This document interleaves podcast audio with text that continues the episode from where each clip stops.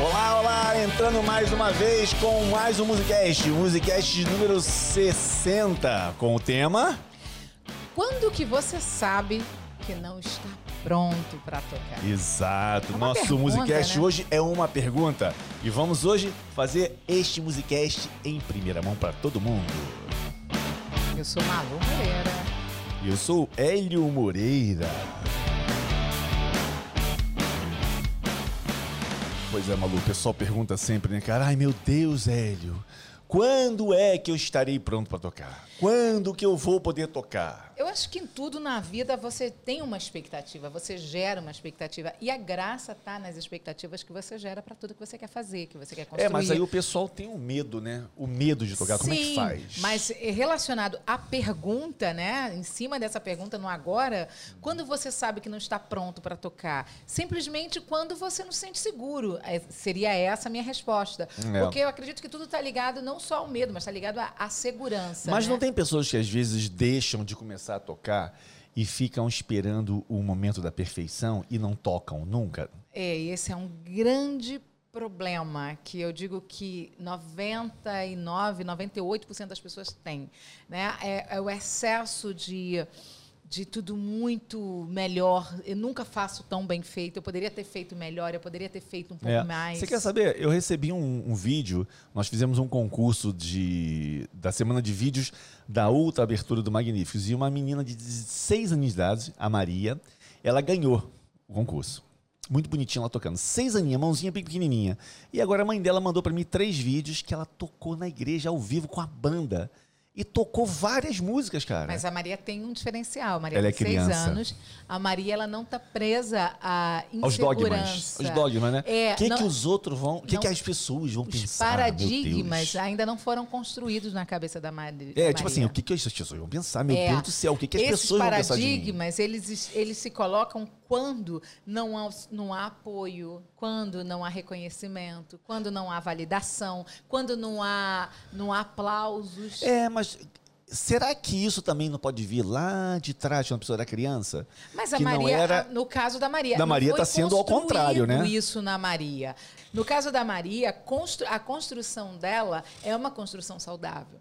É uma construção de mãe que acredita, é uma construção de, acreditar, pais que isso. acreditam, de igrejas que acreditam, de igreja que acredita, de pessoas da igreja que acreditam, né? Porque a grande podia ter, maioria podia ter aquela barreira, né? Ah, não, é criança. ah, é muito não, pequenininha, é. ah, sabe? Ah, nem sei. E, e- e a gente sabe que no meio das comunidades, seja a comunidade qual for, os músicos que não são tão bem preparados, eles são colocados de parte. A gente É? sabe que existia essa seleção. Bom, nós e as vivemos pessoas no são meio deles, né? Exato, as pessoas são muito seletivas.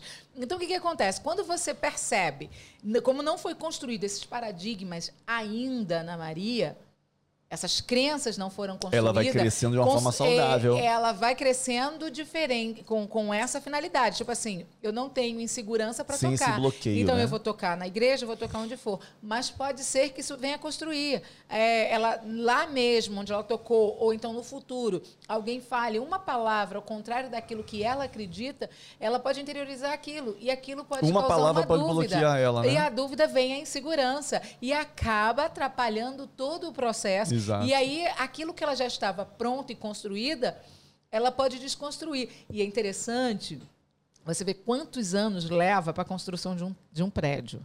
Um prédio. E quanto tempo de implosão para implodir um É prédio. rapidinho.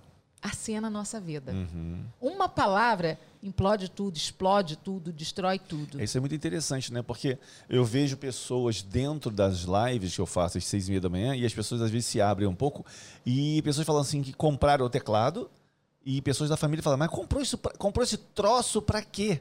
Esse troço. Ou seja, é, eu não entendo do que você faz, eu não entendo do que você gosta. Mas eu posso falar mal, né? Então, assim, por eu não entender, por eu não conhecer, por eu não entender do teu mundo, eu vou criticar o teu mundo. Eu acabo tendo as minhas razões, né? E critico o teu mundo, né? E essa questão da minha razão, a minha verdade, é muito egocêntrica. É. É muito cruel. Quando você está no meio, não tem a ver com a sua razão, não tem a ver com a sua verdade. Tem a ver, na verdade, com o assunto em pauta e com a, e com a compreensão do outro. Porque quando É claro. você compreende, é muito mais fácil. Agora, a maioria das vezes a gente entrou por um caminho de crenças, de de, de paradigmas. É que tem tudo a ver né, com o nosso os, tema. A grande maioria das pessoas que você vê, eu acredito que você tenha vários alunos que tenham tocado no, no passado, tenha feito até concertos, uns tiveram é, estudado, estudaram, uhum. mas pararam no meio do caminho por uma palavra, por uma falta de incentivo. Exato. Existem aquelas pessoas que ela sozinha se incentiva, mas existem outras pessoas que precisam de incentivo de alguém. Uhum. E aí é que está a regra do ser humano, sensibilidade. É, eu contei para o pessoal na minha live daquela história que você contou da, do caranguejo do balde, e eles falam até hoje: não, meu marido é o caranguejo que me puxa para fora do balde. E tem aqueles caranguejos que deixa a pessoa dentro do balde, não deixa a pessoa sair do balde, né? É, é onde são formados os paradigmas, é onde são formados esses sufismas, essas, essas, essas crenças covardes e, e e destrutivas, é. né? que são feitas grandes explosões e implosões internas das pessoas destruindo seus, seus suas construções. Uhum. Hélio, é, tudo que é ligado a sonho, tudo que é ligado à realização, tudo que é ligado a desejo, tudo que é ligado a algo de conquista, dependendo do incentivo, como eu te falei, há pessoas que se auto-incentiva, ela é a força dela. Ah. Mas tem pessoas que dependem muito. Tem muitas mulheres que se olham no espelho, sei por atendimento, e não se sentem bonita, não se sentem. E às vezes é uma mulher bonita. É uma mulher bonita, e aí ela se olha como sempre a secundária, e ela está sempre se escondendo. Você vai ver aquela mulher se escondendo por detrás de um bolo gostoso que ela faz. Você você vai ver aquela mulher se escondendo por detrás de algo que, a, que ela leva a filha para fazer, Olha, que ela faz na filha. Isso aí até tem uma pode ser que alguém pode se esconder atrás de um teclado?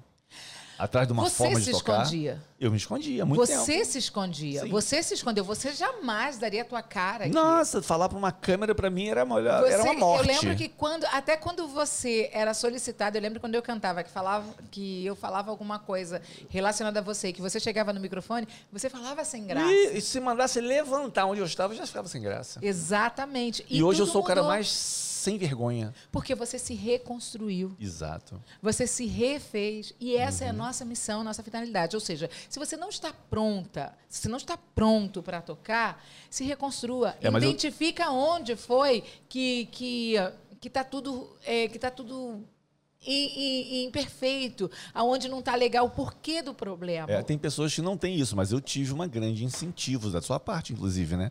É, outros colegas falavam, ah, você tem que gravar sem gravar, mas você que foi que mais batia na tecla.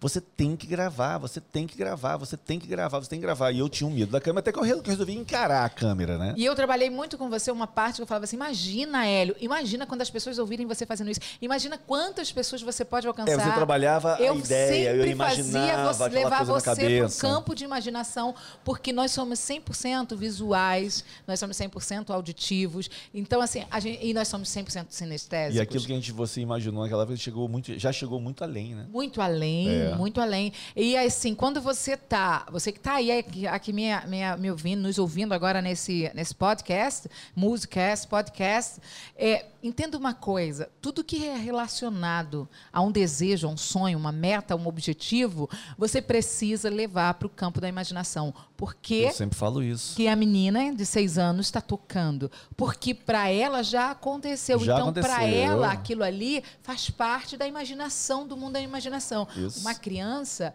ela não difere imaginação de realidade. Dos 3 aos 10 anos, ela vive no mundo dos sonhos. Você, ontem foi aniversário do Anthony, uhum. nosso netinho. E ele pediu o quê? Um macaco. Um macaco. E você foi, buscou o macaco para ele, só que ele queria um macaco do zoológico. Ele queria de verdade. Ele, de verdade. E aí ele falou, vovó, mas o macaco não anda, o macaco não fala, o macaco... Como se o macaco falasse.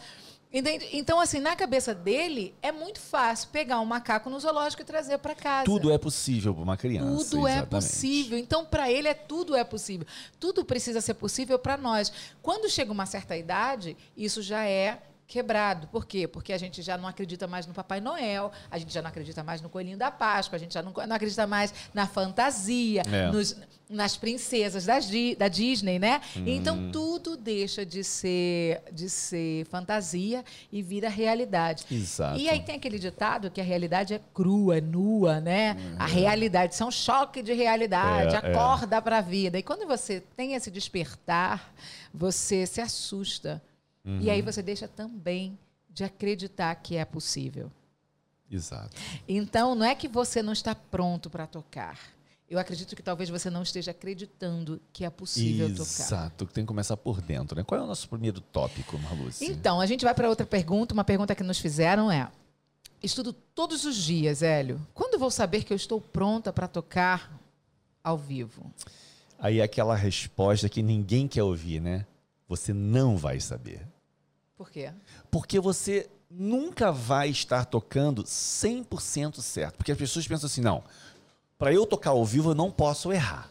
Eu tenho que tocar sem errar. E é impossível. Não é que ninguém toque sem errar, mas eu já toquei milhares de vezes e errei. É normal a gente errar. É lógico, você não vai é, estudar duas vezes uma música e tocar ao vivo. Você não vai conseguir tocar. Claro que não. Mas se você estuda, se você bota embaixo do dedo, estuda, estuda, estuda, estuda, sempre vai ter um erro. Sempre ela vai estar precisando melhorar. A música, por mais que você toque, ela sempre vai estar precisando dar mais um tapa. Ou seja, dar mais um estudo nela. Mas será que não é tudo, tudo quanto é aprendizado, por exemplo, idiomas também? Quando você acha que você está, ah, eu falo muito bem a língua tal, tal, você está sempre precisando melhorar alguma coisa. Às vezes é uma fonética, às vezes é um. Sim, a questão do idioma aqui nós estamos na Suíça, você sabe muito bem. As crianças falam muito mais rápido que os adultos, porque os adultos sempre acham que não estão prontos Bem, para novamente, falar. a história das crianças que Exato. falamos, né? Então, ou seja, não existe. Se a Maria, com seis anos, esperasse o momento certo para ela tocar, ela ia fazer 60 e não ia chegar. Exato. Ou seja, você tem que estudou. Estudou, tá conseguindo tocar música, tá tudo direitinho. Cara, bota para funcionar esse negócio. Leva e toca. Ah, mas se eu errar, se errar, não para. Continua até o final. Tinha um amigo meu que falou assim: Hélio, se a introdução for linda e maravilhosa e o final perfeito, ninguém lembra do meio da música. Mas é, isso faz todo sentido. É, faz faz todo sentido. Então quer dizer que você nunca vai estar pronto para tocar. Nunca, você nunca o vai. negócio você é nunca vai se, se lançar, pronto. depois segurar na mão de Deus e ir. Exato, aí. cara. Porque, na realidade, você tá. é, De 0 a 100, você tá 80% da música. Ai, meu Deus, mas eu vou tocar. Aí você vai tocar. Tenha certeza, ao vivo vai render 50, 60. É. Porque tem um nervosismo também de estar tocando ao vivo. Mas, se você começa a fazer isso sempre, o tocar ao vivo vai se tornando uma coisa comum. E aí você vai se lançando mais. É. E olha, o que a pessoa aprende tocando ao vivo, que é- você está sob pressão. Ai, meu Deus, eu não posso errar, não posso errar. É uma pressão. E aquilo vai fazendo você desenvolver mais. Ou seja, ainda. você já está respondendo a minha segunda pergunta, que seria como fazer para perder o medo de tocar ao vivo para alguém. Ué, como é que você perde o medo? Enfrentando, né? Claro, ah, Hélio, mas é muito fácil você falar para eu enfrentar o medo. Como é que isso enfrenta o medo? Cara, é o que eu falo. Tem que tocar, fala assim, olha, começa a visualizar o que você falou. As pessoas me elogiando no final, todo mundo me aplaudindo, se puder aplaudir, todo mundo falando, nossa, você tocou tão bonito. As pessoas mais importantes que você acha estarão naquele lugar falando com você que você tocou bonito antes de você tocar. Exato. Começa a sonhar com isso, porque é o seguinte: o, o que você imagina no mundo da imaginação, o que, que acontece? Acontece. Exatamente. Você chama a É existência fé, né? aquilo. É a fé que você usa, é a lei da atração, é, é chamar a existência o que não existe, é, é atrair a mão de Deus, é a lei do universo. Uhum, Enfim, dê o nome que você quiser, mas que essas leis são cientificamente comprovadas, espiritualmente comprovadas. Quem nunca viveu um milagre experen, experen, experiencia, Experiencial. experiencial? né? Experiencial. É. Experiencial? Acho que é. Ah, não sei. Quem nunca experienciou um Olha milagre. Era isso que eu queria dizer. Isso- Então, é, medo. Você vai ter medo de andar de bicicleta, você vai ter medo de dirigir, você vai ter medo de, de avião, você vai ter medo de, Sempre. de ladrão, você vai ter me- medo. vai sempre existir na sua vida, porque o medo faz parte. O medo é o oposto da coragem e os dois habitam em você. Olha, Ou seja, faz parte da sua característica de ser humano. Exato. Na nossa característica de ser humano, a gente dá poder àquele que a gente acha que é parceiro. Se você acha que o medo é teu parceiro, dê poder a ele. É. Você vai viver na zona do medo. Se você acha que a coragem é tua parceira, dê poder à coragem. Você vai viver aonde? Na zona da zona da coragem. coragem. Isso aí é uma decisão e uma opção única É. sua. Tem um aluno que participa nos nossos encontros de seis e meia, né? No projeto seis e meia no Instagram. E ele falou que ele aprendeu a dirigir, estava recente, foi sair do trabalho, bateu com o carro. E aquilo causou um medo nele muito grande. E ele ficou com medo de dirigir. Eu falei, porra, eu tenho medo de dirigir. Assistindo as nossas lives de seis e meia da manhã, ele se encheu de coragem E ele falou: Olha, depois daquela live que você falou, porque a gente. Eu, eu, eu, eu tento é, passar o quê? Formas, ferramentas para a pessoa se motivar, se encorajar a enfrentar as dificuldades. E ele falou que depois disso ele pegou o carro e foi até o posto de gasolina, abasteceu o carro sozinho, andando sozinho, ele só andava com uma pessoa do lado. E até a mulher dele falou: Olha, você foi sozinho com o carro. E ele falou: E agora eu estou dirigindo sozinho. Ou seja, quando você começa a usar aquela visualização, se você imagina se ele está em casa, ai meu Deus, eu vou sair com o carro, vou bater, eu vou bater no ônibus, aí eu vou bater num poste, aí eu vou atropelar alguém. Ele está imaginando só coisa ruim. É, então, é. se ele imaginar, não, eu vou sair com o carro, vou dirigir direitinho, vou lá no posto, vou voltar. Ele imaginou isso tudo. Mesma coisa na música. Não, eu vou chegar, eu vou montar o teclado, eu vou tocar, não vou errar, vou tocar muito bonito e as pessoas vão ficar impressionadas com o que eu toquei. E é isso que tem que fazer. É engraçado, né? Eu, eu sempre tive muita, muito problema para entrar no tom da música. Por eu não tocar instrumento nenhum, eu acho que isso para mim também é grande. É, todo meu- cantor tem esse problema. É né? grande de, minha- uma grande dificuldade. E muitas vezes, Hélio, coitado, meu Deus, como ele sofre com isso.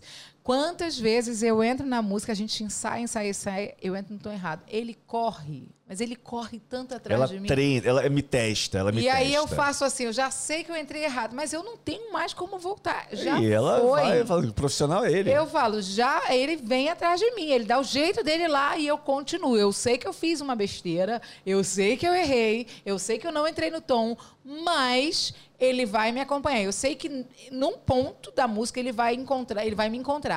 Então, se você eu parasse, me envergonhasse, é, a minha apresentação ia ser muito ruim. Né? Não, claro que não foi a melhor Se apresentação. você parar, você não pode parar, vai É, embora, você segue. vai, você segue. Quem entende, quem conhece, está percebendo, fala assim: opa, ela entrou fora do tom. Ela está totalmente fora do tom. Ah, mas é minoria. É, mas as Se pessoas. você terminar bonito a música, ninguém vai. Exatamente. O que importa é a forma que você apresenta. O que, que eu aprendi nessa minha, nessa minha jornada? É, eu vou errar? Vou. Exatamente. Tenha eu vou certeza. errar muito. O Tom, muito. 17 anos com ele tocando comigo, ensaiando a música em casa. Eu chego num casamento, entro no tom errado, na noi pra, pra noiva entrar e ele se vira para me acompanhar. Yeah, entende? exatamente. Então, o que, que acontece? Muitas vezes a gente fica presa ao erro e não avança. Ah, mas e se eu errar de novo? Mas foi tão feia aquela minha primeira apresentação. A gente fica marcada pelaquela apresentação. Aí você está chamando a existência a coisa que deu errado, né? Exatamente. Quando você erra e segue, ou seja, eu e- errei a música, mas vou seguir daqui, vou pegar ela pelo caminho ali e vou refazer o embora. caminho. E, e faz.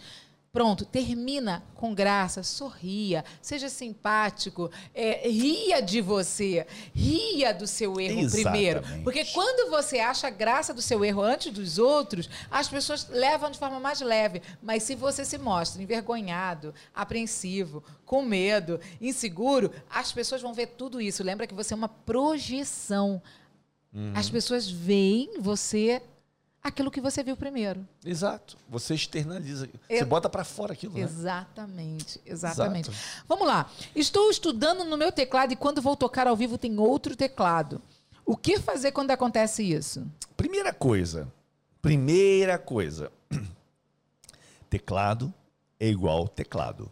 Estou falando das teclas pretas e brancas. Você tem que pensar o seguinte: o que tem em cima das teclas pretas e brancas eu vou ignorar. Então, se você estudou em casa, né? Você vai tocar em algum lugar, você estudou o som, usou um som de piano. Chegou lá e é um outro teclado e você não sabe mexer nele, e ele está com outro som. Você pergunta a alguém, por favor, bota o som de piano aqui para mim. E acabou. E esquece o que, que tem depois das teclas pretas e brancas. Olha para as teclas pretas e brancas e E executa faço o aquilo dever ali. de casa. Faça o dever de casa. Não é porque mudou um teclado, ai meu Deus, eu estudei num teclado A e agora tem um teclado B, eu vou errar. Não, não vai errar. Você vai tocar da mesma forma de teclado A e teclado B. O que você tem que saber é, eu tenho que me concentrar no que eu tenho que fazer nas teclas pretas e brancas. E aí vai dar certo. Essa pergunta está correlacionada ao que eu falei agora an- anteriormente. Olha, toquei para outras pessoas e errei tudo. E agora? E agora que isso tem várias situações diferentes. Vou tirar um peso da cabeça, do ombro dos tecladistas que estão começando. Você não é obrigado a saber todas as músicas. Exato. O que mais acontece, principalmente dentro de igrejas, é que chega um, um- um irmãozinho, um irmãozinho e fala: Olha, vou cantar a música tal, me acompanha aí. E várias vezes eu falava assim: ó, conheço a música. É. E a pessoa vai e começa a cantar. Ela espera fazer a introdução. Eu falo assim, ó, pode começar Canta, a cantar. canta, é. Canta, canta. Canta E ela acompanho. começa a cantar. E eu não toco. Até ela repetir a música de novo. Aí, com a minha experiência, eu consigo dar uma, uma embromation society ali na parada. E aí a pessoa, ai, pensei que você não fosse tocar, mas você tocou muito bem. Eu falei, ah, que muito obrigado. mas eu não sou obrigado a conhecer música nenhuma. Também tem essa questão, né? Que as pessoas Tem essa acham questão. que o tecladista ele tem que saber todos o, toda a Exato. biblioteca musical do mundo. E não O é que, por aí. o, o que, que é interessante você saber como tecladista? Isso é muito importante, Malu. Tem que, a pessoa tem que entender isso e, e tem que botar isso dentro dela. Se você toca uma música, e é uma música fácil, tal, com três acordes, essa música está em Dó maior, o que você tem que fazer? Cara, transporta essa música para outros tons. Toca ela em Ré maior, em Mi maior, em Fá maior, em Olha Sol maior, em Lá, em Si, em Si bemol, em Mi bemol. Toca na, ma- na mais, nos mais tons Não que você fica puder. preso ao original, né? Porque Exato. a grande maioria fica preso Por ao quê? original. Você toca uma música. Deus está aqui. tá, tá. Legal, que bonito.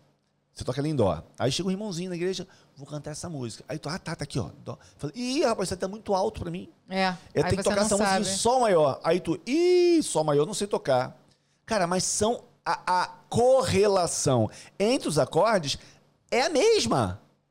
É a mesma. Só vai- você vai pegar daqui e botar aqui. Ou seja, vão mudar os acordes, claro, mas a relação que eles têm entre si vai ser a mesma que tinha em Dó. Ou seja, a mesma cama, no caso. É a, me- é a mesma, mesma, é mesma sequência. Se um tem uma distância de três tons e o outro tem uma distância de quatro tons, vai ter a mesma distância em outra tonalidade. Então, uma grande dica que eu dou pra todo mundo, cara, faz isso. Pega uma música que você tá tocando bem e começa a tocar ela em outros tons. Sabe como que eu fazia quando eu tocava em, comecei a tocar em baile? Não, o que você fazia? Tinha 40 músicas do baile. Eu tinha tempo pra isso, eu vivia de música. Então eu pegava aquelas 40 músicas e falei, vou tocar essas 40 músicas hoje todas em Mi maior. Cada uma tinha um tom. Eu tocava todas elas em Mi. No outro dia eu falei, eu vou tocar todas em Sol. No outro dia eu vou tocar todas em Lá. Vou tocar todas. Eu mudava o tom das músicas, todas. Quando ia pro baile, cara, cada música tinha a sua tonalidade. O que que isso me deu? Me deu versatilidade na hora de tocar. Isso é importante. Ou seja, às vezes existem existiram situações de você falar assim, Hélio, que tom que eu canto aquela música tal? E eu já toquei várias vezes aquela música com você. E eu falo assim, olha, não sei, não lembro. Aí, mas como você não lembra? Você já tocou várias vezes a música comigo, eu falei assim, porque na minha cabeça não está funcionando a tonalidade, sim os graus. Então, para mim, quando eu acho a tonalidade, eu falei, ah, tá em sol. E minha cabeça não funciona mais em sol. Funciona só nos graus. Porque a correlação é a mesma da outra tonalidade. Digamos que você tocou uma música em Fá. Aí no outro dia tua garganta estava melhor, bum, você cantou lá em Sol. Eu tenho que saber tocar lá em Sol. Então, o que um tecladista não pode deixar de saber é tocar a mesma música que ele toca na maior quantidade de tonalidades diferentes. Entendi. Agora, ele não é obrigado a chegar lá e o cara falar música Ah. e você tem que tocar. Não, não. É. Então, se você tocou e você errou tudo, talvez é porque você ou não estudou nada, ou então você chegou lá e tentou tocar uma música que você não conhece. Aí vai Ah. errar tudo. Eu nunca Ah. fiz isso, então não faça isso. Pega uma música e estuda ela em várias tonalidades diferentes. Isso é uma- ó, só essa dica valeu esse podcast inteiro. Inteiro, e, e eu acho muito rico, porque olha como, como que você vai andar com o teu instrumento, como que você vai andar com o teu projeto musical, olha como que isso vai crescer para você. Se todos os dias você, ah, eu tenho um repertório para tocar num casamento, e são todas essas músicas aqui, e você fizer, é, se você fizer o dever de casa, igual o Eli ensinou aqui, Vale, pode vir tons. 20 pessoas cantarem com tons diferentes Você você vai arrasar. não vai pagar feio, você não vai Mas ficar, sabe o que acontece? feio. 90% das pessoas que estão ouvindo este Musicast não vão executar isso. Por Aí eu quê? pergunto, porque as pessoas estão acostumadas a ouvir, olha que coisa interessante, e não executa. Não vai pro teclado. Agora eu pergunto, você vai fazer parte de quem? Dos 90% ou dos 10% que vai ter resultado? É. Cara, toma uma atitude, vai lá e fala assim: não vou fazer o que ele tá falando. O que eu tô falando não é o que me falaram. Eu não acordei um dia e falei, hum, se fizer isso vai dar certo. Cara, é muita experiência em cima das teclas. 31 anos dando aula e mais de 40 tocando. Então não tem pra onde correr. Isso foi o que funcionou, assim, na totalidade pra mim. E é o que eu ensino pro pessoal. Olha, estou estudando. Aqui, ó. O que devo estudar na semana que antecede o dia que eu vou tocar para outras pessoas, ou seja, num casamento, numa, numa reunião, numa festa, num batizado, numa igreja? Você tem que sempre ter um, um plano de estudos, né? Eu sempre digo, comece pelo mais difícil. Ah, como é que é isso, Hélio? Não, comece pelo mais difícil. Você tem exercícios, tem escalas, acordes e a música para estudar. Beleza. Ah, eu não gosto de escalas. Então começa pelas escalas. Eu não gosto de exercício. Começa pelo, começa pelo mais difícil. E deixa o que você mais gosta É de fazer no porque a gente teclado tem no o final. hábito de deixar empurrar, né? Aquilo que a Exato. gente não gosta. Mas nesse caso, desse ponto aí, ah, o que, que eu estudo no dia que antecede o dia que eu vou tocar? Neste dia você deve focar mais na música que você vai tocar. Mas veja, não é esse dia que vai mudar a história do dia que você vai tocar. Você tem que vir estudando ela outros dias. Senão a pessoa pensa, ah, estudei pouquinho. Quando chegar na, na sexta, que antecede o sábado que eu vou tocar, eu vou estudar duas horas essa música. Não funciona.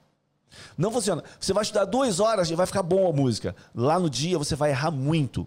Por quê? Você aprontou ela. Quando você está estudando ela todo dia, você vai sentir que vai ter dias que ela vai estar mais feia, você vai errar mais. Vai ter dia que você vai acertar mais. Porque o instrumento, o teclado, ele é apenas 50% do instrumento. Os outros 50% é a nossa cabeça, é o nosso psique, é, a- é- é o estado psicológico. Isso é o nosso corpo, é os outros É, 50%. Então tem dia que você vai tocar melhor e tocar melhor. Por que, que a gente tem que estudar vários dias e não só no dia de véspera? Para quando chegar no dia, aquela porcentagem que você perde porque você está nervoso porque está ao vivo, ela compensa pela quantidade que você se preparou. Aí você vai Exatamente. errar menos. Entendeu? Isso que ele deve fazer na véspera. E às vezes são erros até meio que imperceptíveis, né? Você que é. percebe mais do que as outras Ah, pessoas. nesse caso, Malu, a maioria, quiçá 90%, só o músico percebe. Ninguém percebe. Olha só que legal. É, Hélio, quando eu for tocar ao vivo, eu devo usar o pedal de sustain? De- sempre. Aham. As pessoas é perguntam. a beleza, né? Do som, né? né, Cara, se eu for tocar É o ao vivo sem som. pedal de sustain, não tem piano bonito. Fica- Perde, perde aquela... Não, não tem, é, não, tem, Perde não a tem, beleza, não tem. exato. Você vê, o piano acústico mais simples que existe, ele tem dois pedazinhos. Um é o de sustain e outro é de surdina, para deixar o som mais abafado, que praticamente eu quase nunca uso. Eu só uso de sustain. Então você vê, se você vai tocar ao vivo, você tem visual de sustain para tocar ao vivo? Não, para estudar também. Você usa para estudar e para tocar ao vivo. O, o pedal de sustain, ele é uma extensão das suas mãos. Aham. É ele que te dá apoio para você tirar a mão de uma nota e tocar outra sem que aquela nota pare de soar. Também é muito complicado porque você não- pode deixar aquela nota soar e embolar com uma nota de um próximo acorde. Então a pessoa tem que estudar sempre com pedal de sustain e para Bacana. tocar ao vivo. Pedal de sustain. É a sempre, beleza, é a beleza da sua apresentação. Sempre. Na hora de tocar ao vivo, eu toco uma música decorada ou com um papel para me guiar? Posso, posso responder essa? Com a vontade, por favor. Mas é óbvio que com papel. Sim. Sabe por quê? Porque não assim. tem mérito nenhum, né, Não Maluce? tem mérito. As pessoas não querem saber se você tocou com papel ou sem papel. Elas querem saber se você tocou bonito. Bonito. E o que, que acontece? Eu sou a rainha de comer letra. Aí quando eu esqueço, eu vou pro nananã. Imagina se não tiver lá Malu minha é a rainha do nananã. Menino, quantas vezes? Às vezes dá o branco, eu dou um sorriso. Nananã, nananã, Você e imagina, você vai tocar igual nós tocávamos. Eu toquei na Orquestra Tabajara. Lá nós tocávamos uma média de 45 a 50 músicas por baile.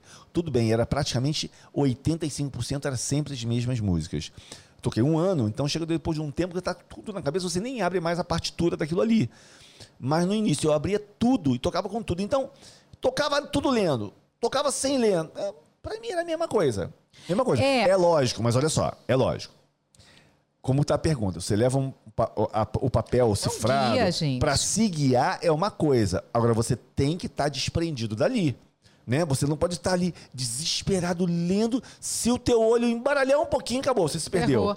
Aí É. você não estudou o suficiente. E o bacana é pra você também imaginar assim, você treinou com uma cantora, no caso, ele treina comigo, né? Ele sabe, ele, ele coloca ali a nota que é pra tocar aquela música. Ele abriu a folha, ele já sabe a nota que vai ser, ele vai embora, Exato. né? Então isso também vai te dar um, um, um guia muito interessante, É, porque talvez você pode esquecer. Assim como eu esqueço a letra, você pode esquecer a nota. Claro, e quando eu- sempre que a gente tocou, você tinha a sua pasta e eu tinha a minha. Até hoje, né? E não- assim, eu já sei a maioria, praticamente todas eu sei de cor dela. Mas eu abro. Por quê? Cara, se me der um brancozinho ali no meio, eu dou, opa, dou uma olhadinha ali já sei onde eu tô. Opa, já me miguar, porque... É, você estava fazendo uma live semana passada, você estava falando do Renato Russo, né? De uma música tão bonitinha que ele cantou no, no, show dele ao vivo. Uhum. E, o, e, o, violão dele estava desafinadíssimo. Desafinado. E teve alguém que falou: seu, seu afina o violão, né? Que estava é. desafinado. Ou seja, ele estava ali. Você acha que ele não sabia que estava ah, desafinado? Claro que ele sabia. E detalhe, aquela música só tem aquela gravação e fez sucesso no Brasil todo. É, mas a graça foi da essência que trouxe aquilo é ali. É o momento. É o momento, o momento. E ele errou no meio também, feio é. ali. Mas tudo ficou registrado. É o momento. É o momento, exatamente. Ou seja, não adianta fugir, você vai sempre errar quando for tocar ao vivo para outras pessoas. Não tem para onde correr, com certeza. Isso é verdade, Hélio? O quê? Não adianta fugir? Você vai sempre errar? Não adianta fugir, vai errar. Olha, eu toquei em dois eventos do, do Montreux Jazz Festival. E eu errei nas duas. Todo mundo errou, o baterista errou, o baixista errou. Mas ninguém um percebe. outro né? pianista, né? que é o Floriano, que é muito meu amigo, também errou. Mas ninguém percebe, são erros que não tem como você tocar uma hora de show de coisas complicadas, de acordes complicados e nos barrar numa nota.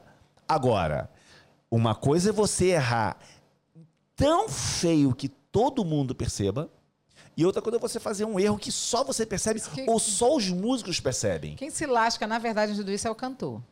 Não, se ele errar. Não, se o cantor ah, errar, lascou. Agora porque ele está fazendo solo. Consegue... É, porque ele está fazendo é, solo. É a mesma ah. coisa. Se eu estiver fazendo um solo, aí, irmãozinho, eu tenho uma obrigação e uma responsabilidade muito grande de não errar. Por exemplo, os metais, saxofone, trombone, trompete, estão tocando em naipe, juntos. Parapá, parapá. Se um der um errinho, não aparece, vai embora no bolo. Agora, se um instrumento, aquele trompete ou saxofone, for fazer um solo, aí ele não, não pode tem, não errar. Não pode errar, exatamente. Não pode errar. Então, olha, Hélio, eu estudei sozinha no meu teclado para tocar ao vivo, mas na hora de tocar, tinha outras pessoas tocando outros instrumentos junto comigo.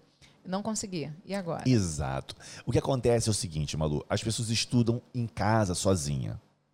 Então você tem duas formas de estudar uma música. Você vai tocar sozinho essa música? Então você estuda ela, porque você vai tocar sozinho. Agora, essa música vai tocar com outras pessoas, ou seja, vai ter outros instrumentos tocando. o que é mais comum, né? Uma bateria, um baixo, um violão, uma guitarra vai estar tocando junto com você. Você não pode tocar, isso as pessoas, muita gente não sabe. Você toca uma música sozinho, você toca de um jeito. Você toca uma mesma música com uma banda, você toca de outro jeito. jeito. É. Por que que, é que acontece? Interpretação? É a forma de tocar. Porque você tem o piano, o teclado tocando, você tem o violão tocando, a guitarra tocando. São três instrumentos de harmonia. Uhum. Então, se a guitarra tiver e o violão tá. E você, blim, blim, blim, blim, blim, o piano vai ficar uma salada horrível, péssima, mal temperada. O que acontece é, quanto mais econômico você for quando for tocar numa banda, o que é melhor. ser econômico? Ser econômico é tocar menos notas. Aham. Ok? A gente brinca muito no meio dos músicos, pelo menos no Brasil a gente brincava, quando alguém estava tocando muita nota na banda, um vinha com a vassoura do lado do instrumento dele e ficava varrendo o chão. Tipo assim, quer varrer o quê? Tô varrendo as notas que você está tocando. Tem tanta nota que tá caindo no chão. Não estão sendo usadas. Tá atrapalhando. Então, ou seja, é, é, a forma de tocar o teclado, você toca com menos nota. Você preenche os acordes e você encaixa no ritmo todo harmonia, tocando. Harmonia, é, né? Se o violão harmonia. sozinho vai tocar. Mas ele tem a guitarra, tem um piano. Tem, ele não vai tocar, ele vai tocar. Ele vai tocar mais econômico. Se o piano sozinho vai tocar. Blém, blém, blém, blém, blém, blém. Tem uma banda toda tocando e vai tocar. Blém, blém, blém.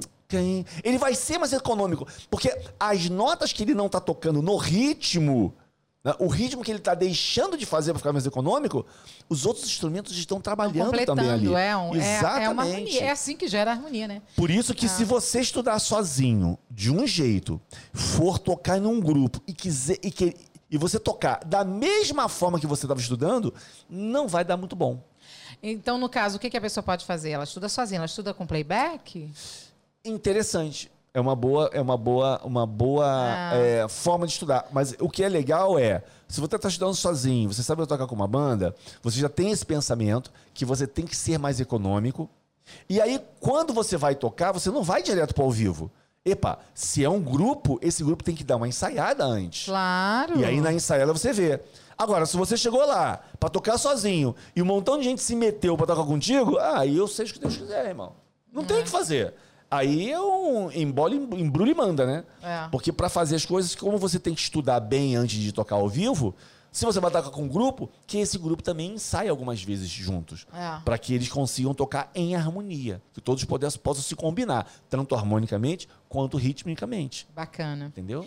Bacana. Nossa última pergunta, Hélio. Tem alguma técnica para eu improvisar alguma coisa, se me pedirem para tocar um fundo musical? A gente já respondeu isso até num outro musicast, Nós né? fizemos um musicast só para isso. Acho que já fizemos já uns dois musicasts É, disso, quando eu estava fazendo um musicast com o teclado. O que, que acontece? É, tocar improvisado, você precisa estar um pouco mais seguro do que você está fazendo. Ah, eu preciso ter muito tempo de estudo? Não. Ter segurança no que você está fazendo não quer dizer que você tem que ter um, dois, três anos de estudo. Não é isso. Se você está tocando uma música com apenas dois acordes, mas você tem segurança do que você está fazendo, você toca numa boa. E o que, que acontece no fundo musical?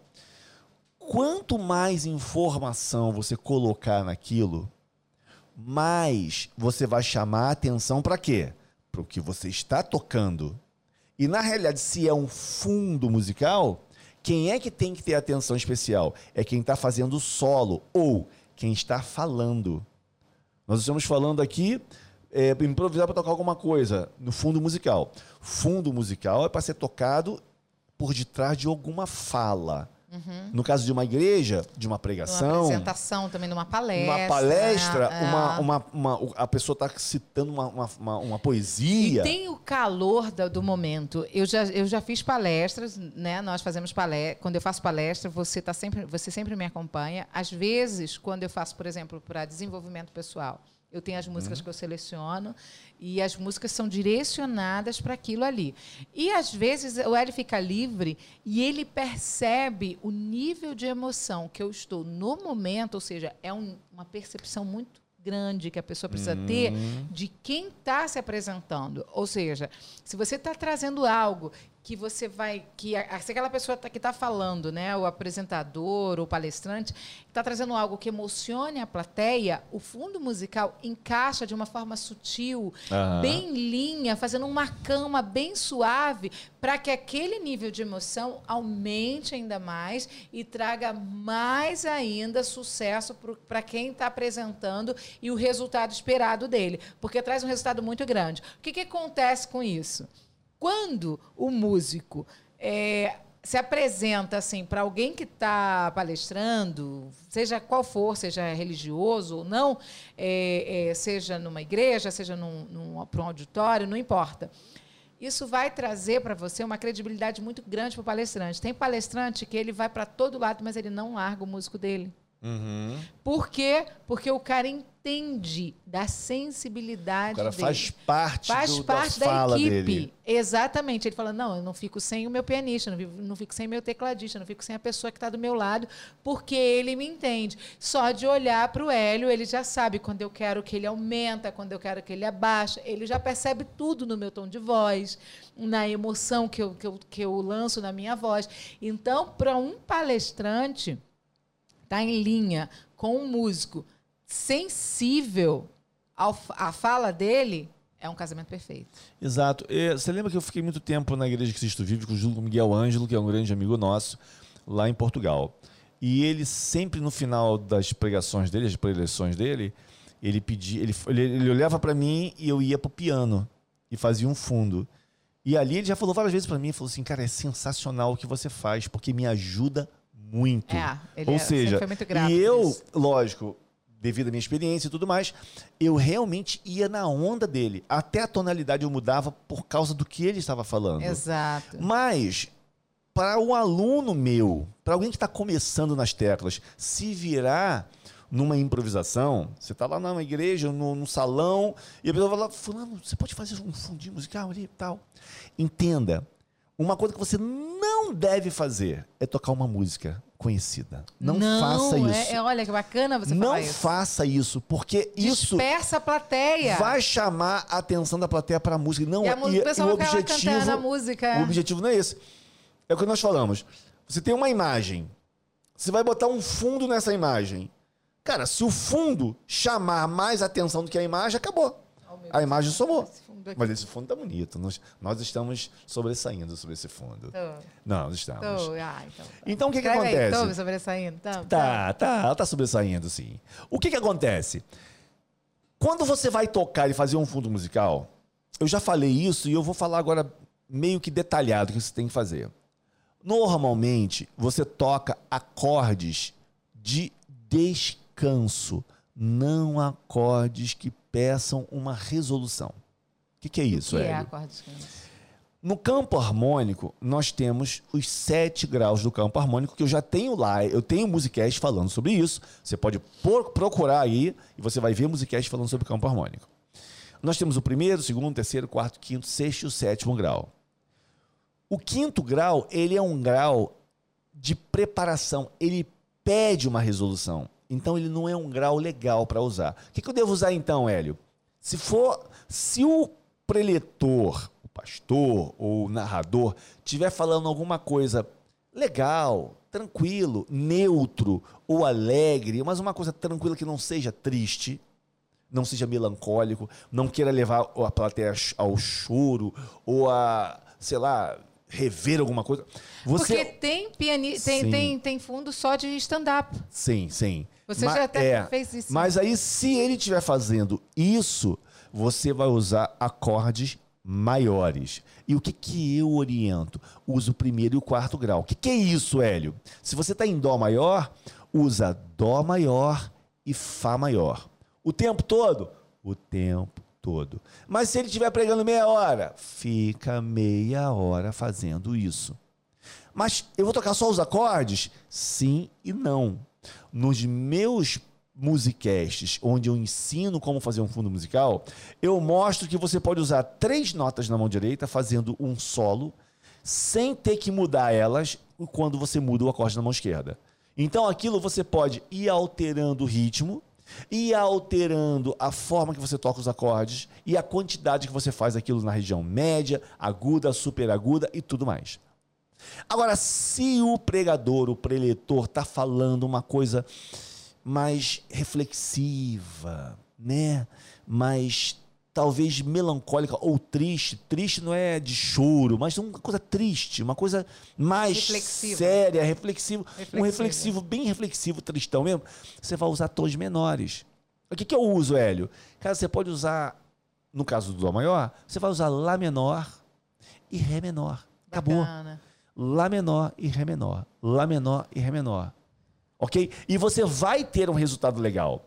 Então você pode, inclusive, variar isso dentro do que a pessoa está falando. Ah, agora ele está pegando um pouco mais reflexivo. Aí tu tum, desce para um Lá menor e Ré menor. E agora ele subiu para uma coisa mais. Mais legal, exemplo- tal. Eu vou para Dó e Fá, sabe? Há momentos que eu gosto de, de dar uma pausa e eu já percebi inúmeras vezes, quando eu dou a pausa, o Hélio dá uma crescida, sabe? Esse momento fala com a plateia de uma forma incrível. É. Agora, eu tenho uma sugestão para você e gostaria que Ah. vocês aí de casa dissessem se sim ou se não. Se, é interessante para vocês, eu gostaria que vocês escrevessem muito sim, muito sim, muito sim, muito sim. Se não é interessante para vocês, eu gostaria que vocês escrevessem muito não, É, e não, se não, tiver não, na não. plataforma de podcast, só imagina. É, por quê? Você que está no YouTube. Por quê? Eu sugiro, tá? Uma sugestão, uma, viaja, uma viajada aqui na maionese, no Ah. ketchup, no, no, no que tiver. Eu sugiro que você poderia pegar algumas narra, narra, algumas algumas palestras, pode ser em inglês, pode ser em português ou em alemão, enfim, com essa pegada. Por exemplo, é, sem, sem o som. Só com o som da fala da pessoa, sem o som de piano embaixo. Você pegaria, por exemplo, um stand-up. Como é que você colocaria fundo no stand-up? Como é que você colocaria fundo no- numa mensagem reflexiva? Sabe? Pode ser, não precisa ser só evangélico. Por exemplo, tem muito, muito trabalho motivacional que requer, muita, muita, requer um fundo e não tem. Muito. Né? Como é que você colocaria? Eu gostaria que, assim, é apenas uma sugestão.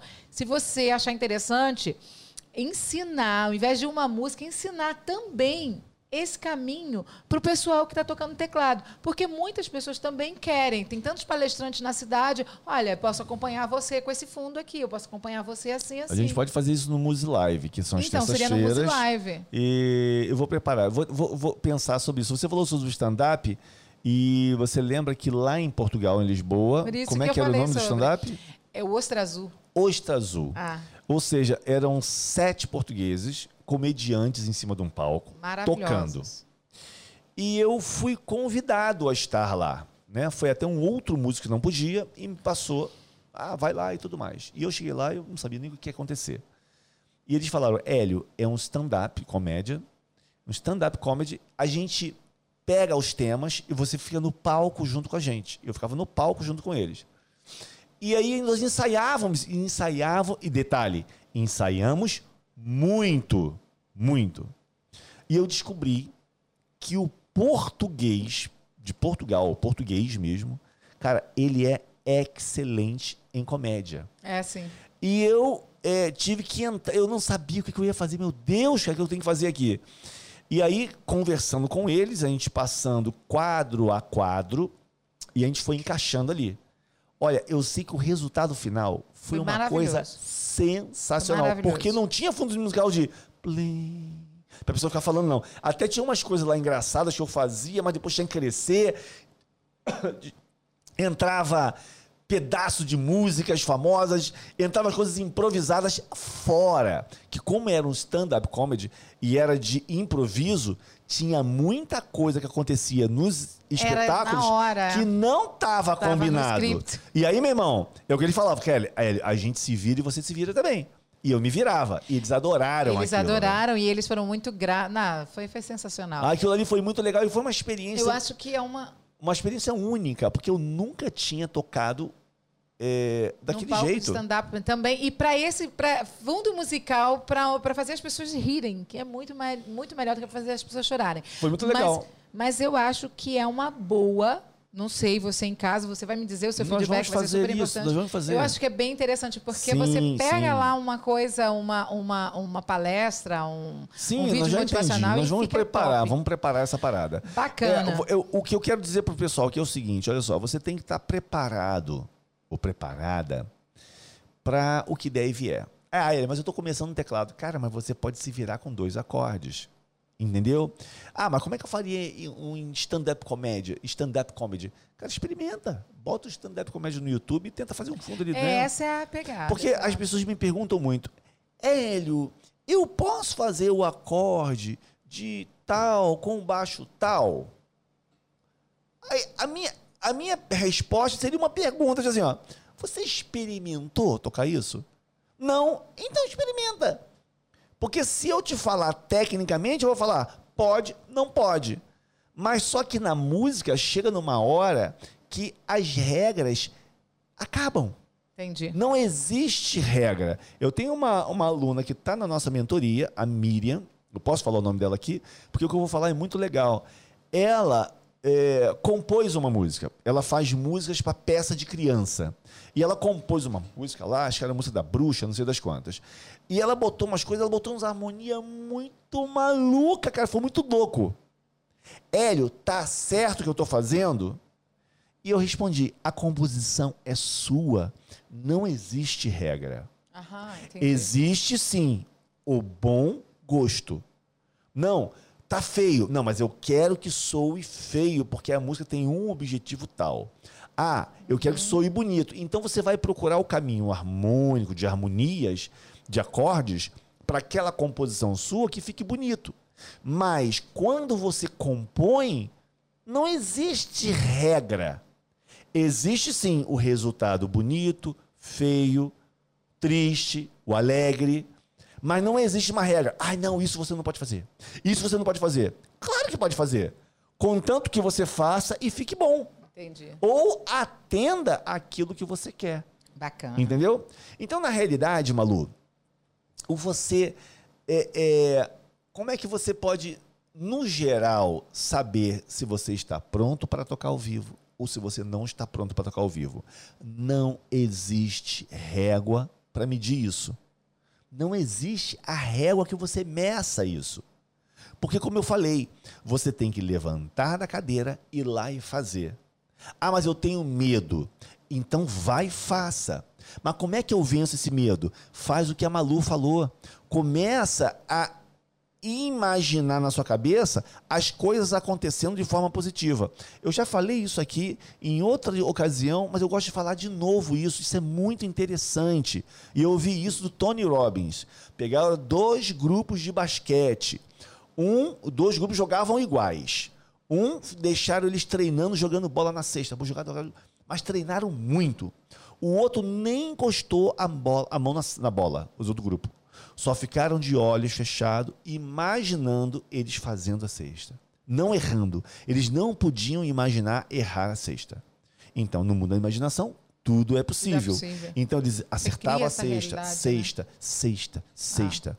Ah. Quando foram fazer a prova com os dois, o grupo que não encostou na bola, cara, acertou o dobro de cestas do que o grupo que treinou com a bola. Olha só. Então, olha que coisa engraçada, louca. Porque você sabe que funciona. Tem provas que funciona. Então você tem que usar para você. Sabe o que as pessoas falam, Malu? É assim, ó. Olha, não fala coisa ruim, não, porque isso atrai.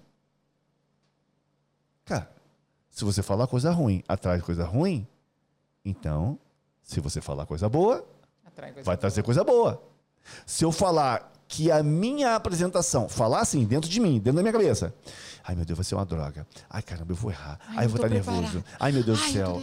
Ai, todo mundo vai estar me olhando. Ai, se eu errar, vai todo mundo rir na tá minha cara. preparando um ambiente ruim cara, o que, que vai acontecer no outro dia? Exatamente isso que você está pensando. Ruim. Exato. Exato. Agora, se você pensar assim, ó, não, eu vou tocar eu vou tocar como se ninguém tivesse ali, vai sair bonito, eu vou acertar tudo, não vou errar. O que eu errar, ninguém vai ver que eu errei. Eu vou ser elogiada no final, vou ser elogiado no final. As pessoas importantes vão estar ali, vão estar me elogiando.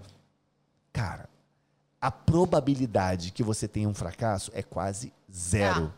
É. É. Quase zero. É. Porque você está se predispondo para aquilo.